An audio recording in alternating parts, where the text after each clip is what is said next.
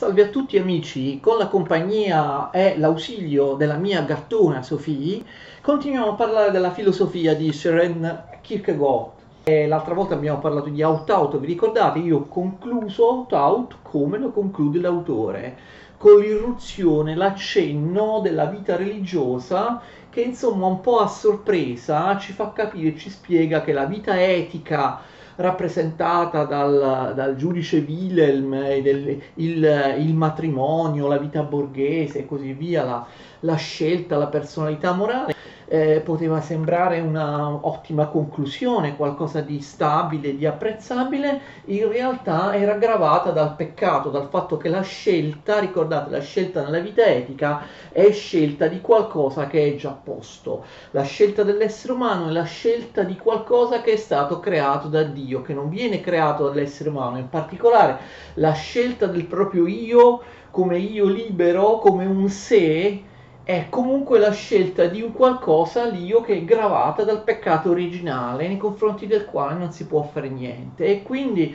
la vita etica che poteva sembrare una prospettiva definitiva dell'esistenza eh, viene messa sotto scacco dalla vita religiosa. Eh, la vita etica, la vita del giudice Wilhelm, marito, padre, lavoratore, cittadino, amico, esemplare, questa vita etica nella società, nella comunità, non può essere l'espressione della vita religiosa. La vita religiosa è altro.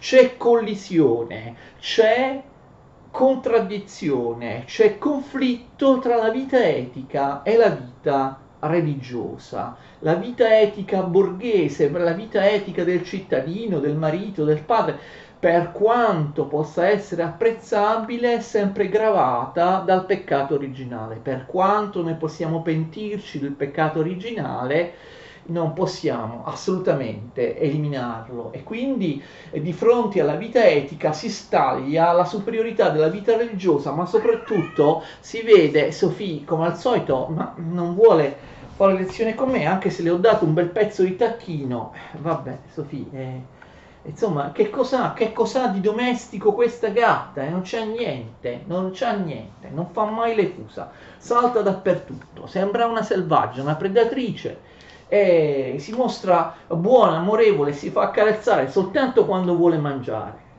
Vabbè, Sofì, ne parliamo un'altra volta. Allora stavo dicendo c'è collisione, c'è contraddizione tra vita etica e vita religiosa. La vita religiosa è in contraddizione con la vita etica, c'è un abisso, un salto, un iato molto profondo tra vita etica e vita religiosa. Questa collisione tra vita etica, questa, questa contraddizione tra vita etica e vita religiosa che genera un vero e proprio paradosso, Kierkegaard le espone nelle sue due opere successive rispetto ad Out-Out. Abbiamo già visto alla fine della lezione scorsa che la vita religiosa eh, fa solo una comparsa alla fine di Out-Out in forma di accenno. Non è che sia spiegato nulla bene alla fine di Out-Out riguardo la vita religiosa. Kierkegaard quindi dice di più sulla vita religiosa e su alcune caratteristiche della sua visione del cristianesimo in Timore e Tremore, pubblicato dopo Out-Out, ma nello stesso anno di Out-Out, 1843, e il concetto dell'angoscia, pubblicato l'anno dopo, nel 1844. Cominciamo con Timore e Tremore. Che vuol dire timore e tremore? Il timore e tremore è quello di Abramo, il patriarca biblico Abramo, quello che Abramo prova nell'episodio raccontato dalla Genesi, sapete che è il primo libro della Bibbia, il primo libro dell'Antico Testamento, nel capitolo 22 della Genesi. Tutti conoscono questo episodio. Ad Abramo arriva il comando, l'imponimento di Dio che gli ordina di sacrificare suo figlio, suo figlio Isacco, di sacrificarlo proprio come se fosse un animale, ucciderlo con un coltello. E Abramo deve salire su una montagna e deve sacrificare suo figlio Isacco. La cosa è piuttosto singolare perché? Perché appunto questo è un comando di Dio, quindi l'espressione della vita religiosa, della religione, ma è in conflitto con l'etica, con la morale che lo stesso Dio, la legge morale che lo stesso Dio ha comunicato ad Abramo. Abramo ha ricevuto direttamente da Dio le tavole della legge. Nelle tavole della legge c'è scritto non uccidere, c'è il comandamento non uccidere. E invece adesso Abramo eh, viene costretto da Dio a uccidere e addirittura ad uccidere suo figlio Isacco. Voi potreste dire che il comandamento non uccidere ha delle eccezioni, per esempio in guerra si può uccidere, per autodifesa si può uccidere, per uh, punire qualcuno che ha commesso dei gravi peccati si può uccidere. Certo che queste cose succedono, succede continuamente di uccidere per volontà di Dio o per ringraziarsi Dio eh, nel, nell'Antico Testamento, però eh, resta comunque vietato uccidere una vittima innocente, cioè qualcuno che non ha fatto niente, non è un mio nemico non è uno che ha commesso gravi peccati, è mio figlio molto giovane, non ha fatto niente. Quindi capite, cioè, viene proprio resa chiara dall'episodio della Bibbia, secondo Kierkegaard questo episodio ah, deve ehm, portare a questa interpretazione, viene resa chiara la collisione, l- lo scontro tra vita etica e vita religiosa, tra etica e religione. Secondo l'etica, che tra l'altro, ripeto, secondo l'etica, le norme morali che lo stesso Dio ha comunicato ad Abramo, lui non può uccidere suo figlio, perché questo si scontra con l'etica. Però Dio ordina ad Abramo di uccidere suo figlio. Questa è la religione. La religione dice uccidi tuo figlio, L'etica dice non uccidere tuo figlio. Sono due cose in contraddizione, sono due cose che non collimano con il principio di non contraddizione. C'è completo scontro tra eh, l'etica e la religione, tra l'etica e la religione. Abramo vive il, tro- il, suo dramma nel silenzio. Un paio di bellissime pagine all'interno di Timore e Tremore sono dedicate da Kierkegaard al silenzio di Abramo. Abramo deve affrontare la sua scelta che si presenta come assurda e paradossale, contraddittoria, nel silenzio, senza poterla comunicare a nessuno. Kierkegaard fa il paragone con l'eroe tragico che anch'esso deve fare delle scelte molto drammatiche, ma eh, le fa insieme ad altri, le comunica ad altri e invece Abramo si trova da solo nel silenzio, in una condizione di angoscia, di assurdo e di tono psicologico che gli fa comprendere il paradosso, proprio l'assurdità di questa situazione. L'assurdità del comando di uccidere il figlio come fosse un animale proprio da sacrificio sta anche in un'altra questione. Isacco era stato partorito dalla moglie di Abramo in tarda età, quando Abramo e la moglie pensavano di non poter avere figli perché erano molto anziani, anche la moglie di Abramo era molto anziana, ma Dio gli aveva promesso in precedenza di avere una discendenza. Abramo non aveva figli, ma Dio aveva insistito, tu avrai una discendenza, tu avrai una discendenza, una discendenza numerosa, come, come le stelle, altrettanto numerosa dei granelli di sabbia di un deserto e Dio, nonostante eh, lo scetticismo di, di Abramo, la situazione improbabile, aveva mantenuto quella promessa, aveva dato eh, un figlio ad Abramo. Quindi, uccidendo Isacco, Abramo eh, provoca anche questa ulteriore situazione assurda, cioè va in contraddizione con la promessa che Dio gli aveva fatto di avere una vasta progenie. Uccidendo Isacco, il suo unico figlio Abramo non avrà una discendenza, ma Dio gli ha promesso una discendenza. E quindi si trova nell'angoscia, nell'assurdo, nel paradosso. E vedremo che l'angoscia, l'assurdo, il paradosso, eh, il segno di contraddizione, lo, lo scandalo, insomma tutte queste tutte caratteristiche che si allontanano dalla razionalità, queste caratteristiche saranno per Kierkegaard le caratteristiche strutturali del cristianesimo, ma questo lo vedremo in altre opere. Voi ricordate come si conclude l'episodio? Eh, Abramo accetta di uccidere il figlio, cioè accetta di mettere la religione al di sopra dell'etica, non si ribella a Dio.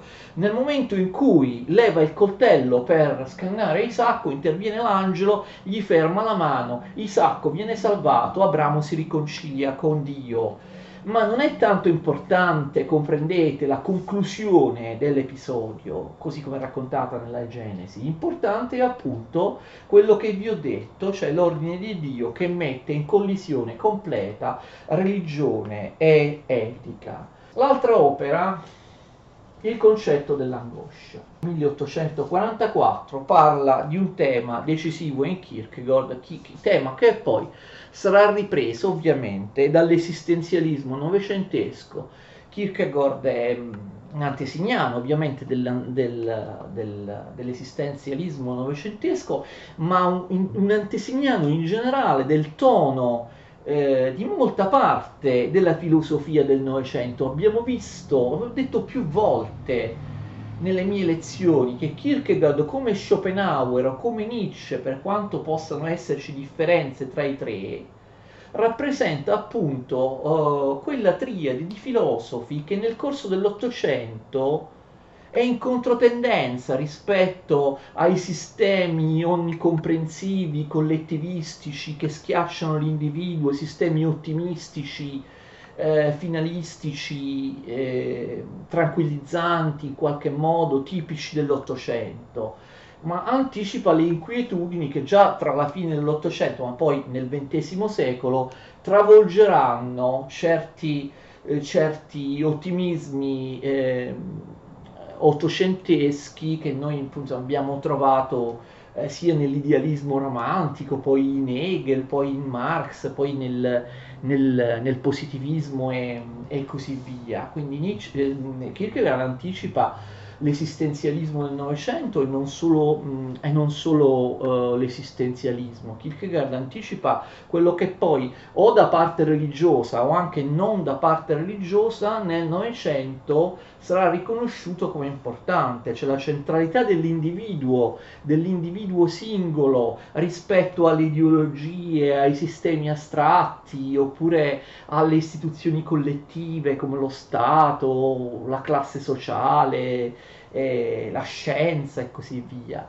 Eh, però appunto che cosa significa questo? Che eh, l'angoscia è un tema che sarà ripresa in Sartre in tanti esistenzialisti del Novecento, però non bisogna dimenticare, spesso purtroppo lo si dimentica, che la filosofia di Kierkegaard ha un'origine, ha una finalità, una struttura completamente religiosa, è comunque finalizzata al cristianesimo, al, al dare l'esempio dell'esercizio del cristianesimo. Quindi, d'accordo, anche in Kierkegaard, come in altri pensatori, noi, anche se non siamo cattolici e soprattutto anche se non siamo, scusate, cristiani protestanti come Kierkegaard, anche se non siamo cattolici, anche se non siamo cristiani in generale, e non siamo soprattutto cristiani, anche se fossimo cristiani, non siamo certo cristiani nella maniera severa, dura, quasi folle, irrazionale di Kierkegaard, noi possiamo comunque, come in tanti altri casi, molti altri autori, estrarre, prendere qualcosa dalla filosofia di Kierkegaard e considerarlo buono, considerarlo interessante, considerarlo utile perché ci dice qualcosa noi oggi senza considerare, diciamo, l'afflato complessivo della filosofia di Kierkegaard. Però bisogna stare attenti a questo, perché Kierkegaard è un pensatore religioso, non bisogna dimenticarsi questo.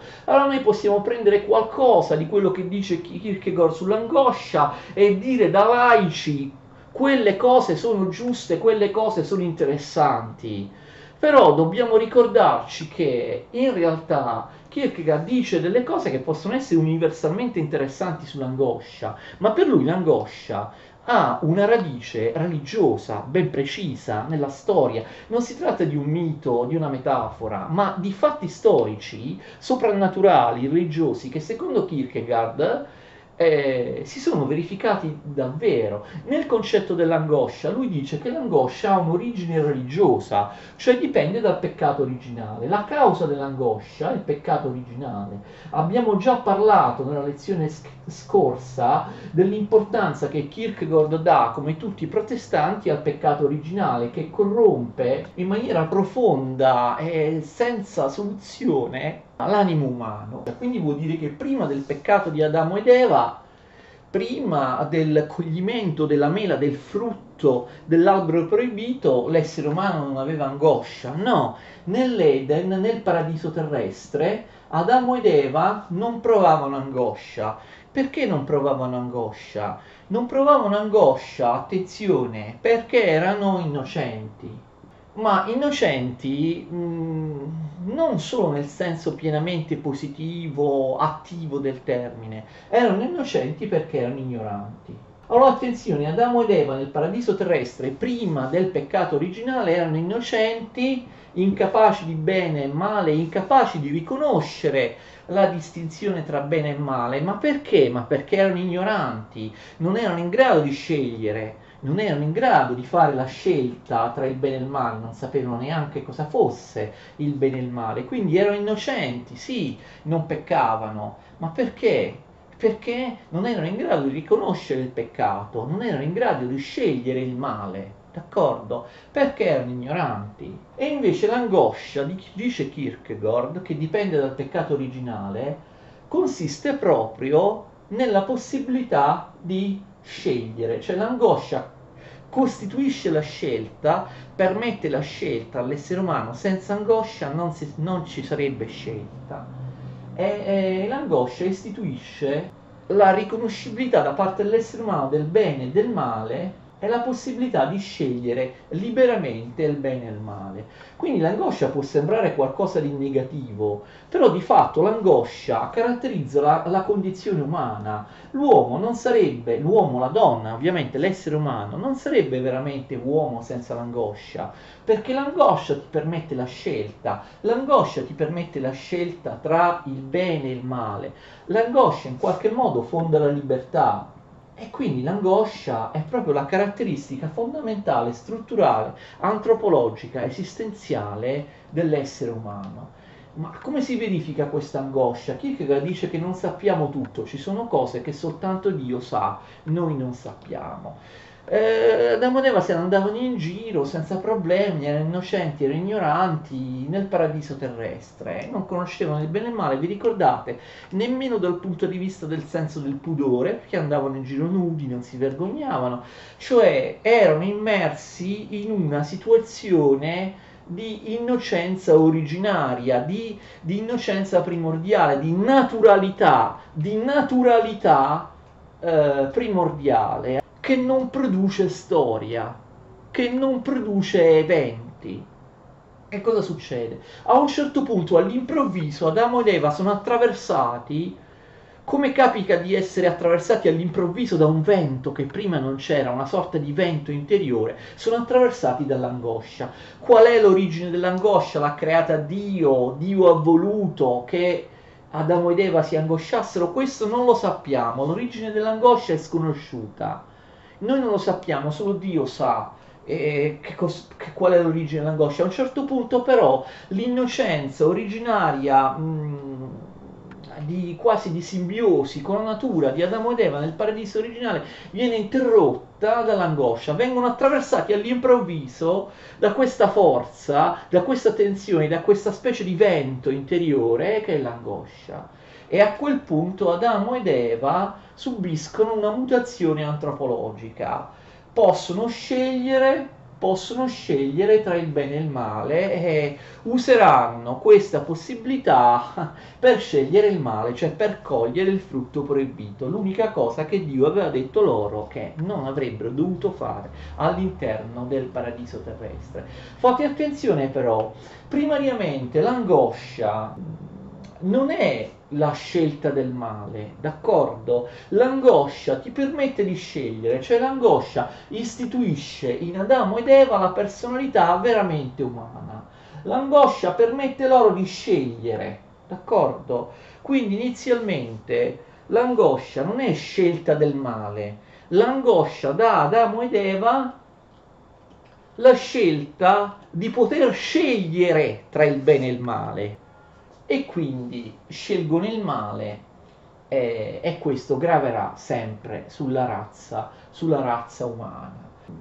Ok, l'angoscia viene vista come una cosa piuttosto negativa. Vedete anche la scelta, la scelta, la possibilità di scegliere, la, la possibilità di scegliere, la prima volta in cui viene davvero uh, messa in pratica viene messa in pratica per scegliere il male piuttosto che il bene. Ricordate che la scelta, la libertà apparivano um, caratteristiche positive nella vita etica, ve lo ricordate? La scelta è tipica del giudice Wilhelm della vita etica, la scelta, la decisione, la scelta, mentre invece l'uomo estetico non sceglie, ma la scelta della vita etica è gravata dal peccato, è gravata dal fatto che io scelgo qualcosa che può essere il male, perché in primo luogo scelgo, ricordate la vita etica, scelgo il mio io, scelgo qualcosa che è gravato dal peccato originale. Ma eh, la scelta primordiale, quando ancora non c'è il peccato originale, è appunto la scelta di, eh, di peccare. Cerco di spiegarmi meglio. Il frutto proibito di per sé non è un male quando Eva lo coglie. Il frutto proibito ti dà la possibilità di scegliere tra il bene e il, e il, e il male. Il peccato originale è la causa dell'angoscia. L'angoscia appunto sembra una cosa assolutamente negativa, ti porta a poter scegliere il male, però in realtà senza l'angoscia non ci sarebbe l'essere umano l'uomo ha voluto per motivi che noi non sappiamo che l'essere umano peccasse e quindi eh, in, in, molti suoi rappresentanti della specie andasse all'inferno. Non perché pecca, ricordate, perché sono protestante, che è protestante non è, non è cattolico, non perché pecca, ma perché il peccato originale fa sì che Dio predestini, indipendentemente dai peccati, che Dio abbia mm, scelto la predestinazione all'inferno per la maggior parte degli, degli esseri umani. È così, quindi l'angoscia è costitutiva dell'uomo, noi possiamo anche criticare tutto questo, angosciarci di avere l'angoscia, però l'angoscia è costitutiva dell'uomo. L'angoscia è una pedagogia della libertà. Senza l'angoscia non ci sarebbe libertà, non ci sarebbe la scelta. Quindi eh, l'essere umano non sarebbe essere umano se non avesse l'angoscia. Quanto più grande l'angoscia, tanto più grande l'uomo. L'angoscia è proprio la caratteristica strutturale, antropologica di tutti gli esseri umani.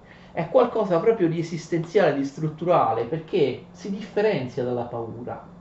L'angoscia non è la paura, la paura è la, è la, paura, di, è la paura di, qualcosa, la paura è la, la paura di, di, qualcosa di concreto, di riconoscibile, di specifico. Io ho paura di qualcosa che conosco. Invece l'angoscia non è l'angoscia di qualcosa, d'accordo? L'angoscia è un sentimento strutturale.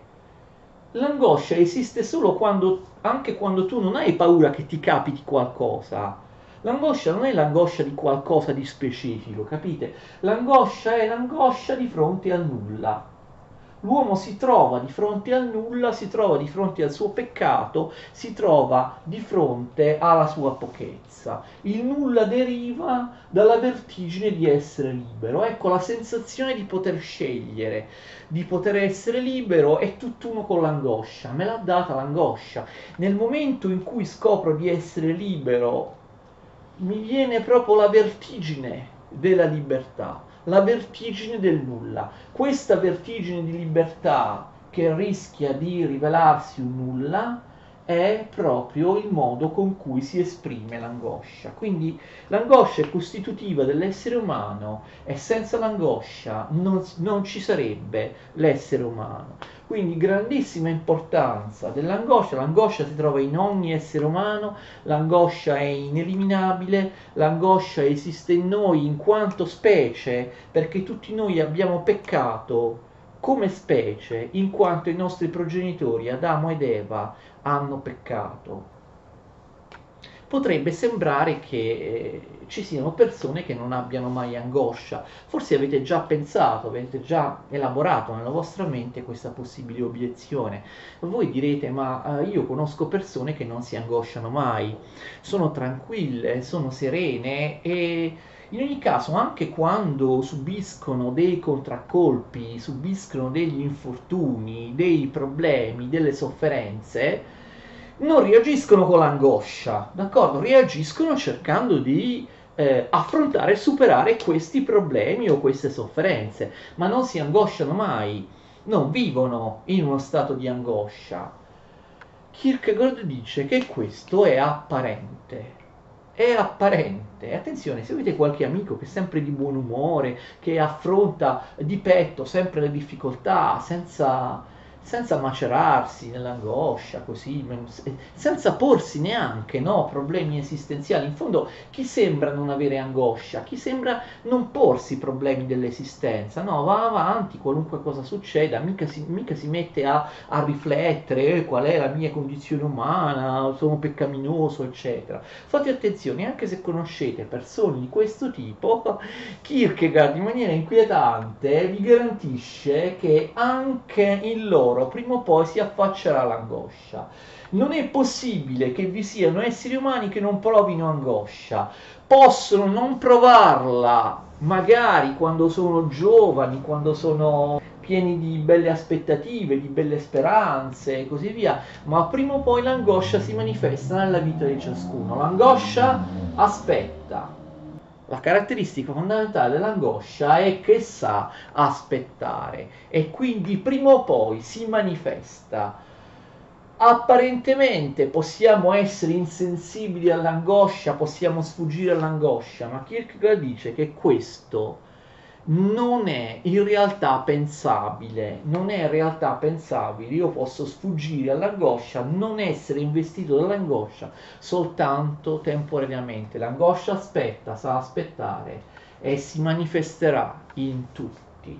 Kierkegaard spiega che ci sono dei comportamenti che gli esseri umani, soprattutto in epoca moderna, mettono in pratica per evitare l'angoscia, per eh, eliminare l'angoscia, ma eliminare l'angoscia non è possibile per sfuggire all'angoscia almeno temporaneamente. Uh, lui ovviamente accusa anche in questo caso il cristianesimo della sua epoca, ricordate per lui il cristianesimo e tutte le chiese cristiane sono diventate mondane, burocratizzate, sono passate attraverso il filtro dell'illuminismo, si sono razionalizzate, sono diventate un sistema di pensiero, un sistema morale, un sistema astratto, un insieme di dottrine che prescinde dalla vita concreta, dai comportamenti, dagli atti. E quindi in quest'epoca insensibile, l'epoca della borghesia, della società di massa, un'epoca che sembra insensibile, anche in questa profonda insensibilità spirituale della nostra epoca moderna, in cui il cristianesimo è diventato soltanto un simulacro di cristianesimo, in cui lo stesso cristianesimo dice al fedele non angosciarti, stai tranquillo, è tutto facile, anche in quest'epoca di apparente totale insensibilità spirituale l'angoscia si manifesta, l'angoscia viene occultata ma aspetta e poi si rivelerà. Gli uomini in quest'epoca moderna attuano, e non solo, anche in passato, attuano una serie di comportamenti per cercare inutilmente di sfuggire all'angoscia per esempio Kierkegaard parla, come Pascal o altri, no? del divertissement, no? del, in qualche modo della distrazione. Si cerca di sfuggire all'angoscia attraverso la distrazione, anche attraverso le piccole cose, ci si distrae no? attraverso la distrazione oppure attraverso la chiacchiera parlare non certo di filosofia o delle cose importanti, ma parlare di cose banali, di eventi quotidiani, di quello che è successo al vicino di casa, cioè la chiacchiera, il parlare su cose effimere serve a evitare di parlare prendendo come argomento degli argomenti importanti che rivelerebbero l'angoscia. E quindi la comunicazione diventa chiacchiera, quindi la chiacchiera, le piccole distrazioni, ma Kierkegaard dice anche contro la vita borghese o la vita ripetitiva della sua epoca, la monotonia la monotonia, la routine quotidiana borghese, il fare gli stessi gesti ogni giorno, andare al lavoro, tornare dal lavoro, preparare il pranzo, andare a comprare delle merci e così via. La monotonia e la ripetitività della, cosa, della vita borghese serve a in qualche modo cercare di occultare l'angoscia. Quindi vedete, l'angoscia, gli esseri umani cercano di occultare l'angoscia anche con delle cose semplici, attraverso comportamenti, eh, attraverso comportamenti comportamenti anche semplici, comportamenti che proprio denotano piccolezze o attenzioni alla piccolezze, come le chiacchiere, le piccole distrazioni, ma anche a volte creando una routine, una monotonia quotidiana in cui tu sai che ogni giorno devi fare le stesse cose e quindi eh, la tua mente in qualche modo si svuota di temi esistenziali, facendo sempre le stesse cose in una routine borghese, tu in qualche modo sfuggi all'angoscia, ma Kierkegaard non vi preoccupate, vi garantisce che questo non è possibile. L'angoscia sa aspettare e prima o poi si manifesterà inevitabilmente in tutti gli esseri umani ma questo non può essere considerato totalmente negativo perché come ho detto angoscia significa essere un essere umano perché l'essere umano non sarebbe tale senza la libertà, senza la scelta, senza la possibilità di scegliere tra il bene e il male. E quindi in realtà Kierkegaard sembrerebbe dire che gli uomini più profondi, che gli uomini più consapevoli della loro condizione sono proprio quelli più angosciati. Più grande l'angoscia, più grande è l'uomo. Vi ringrazio. Ci vediamo alla prossima lezione.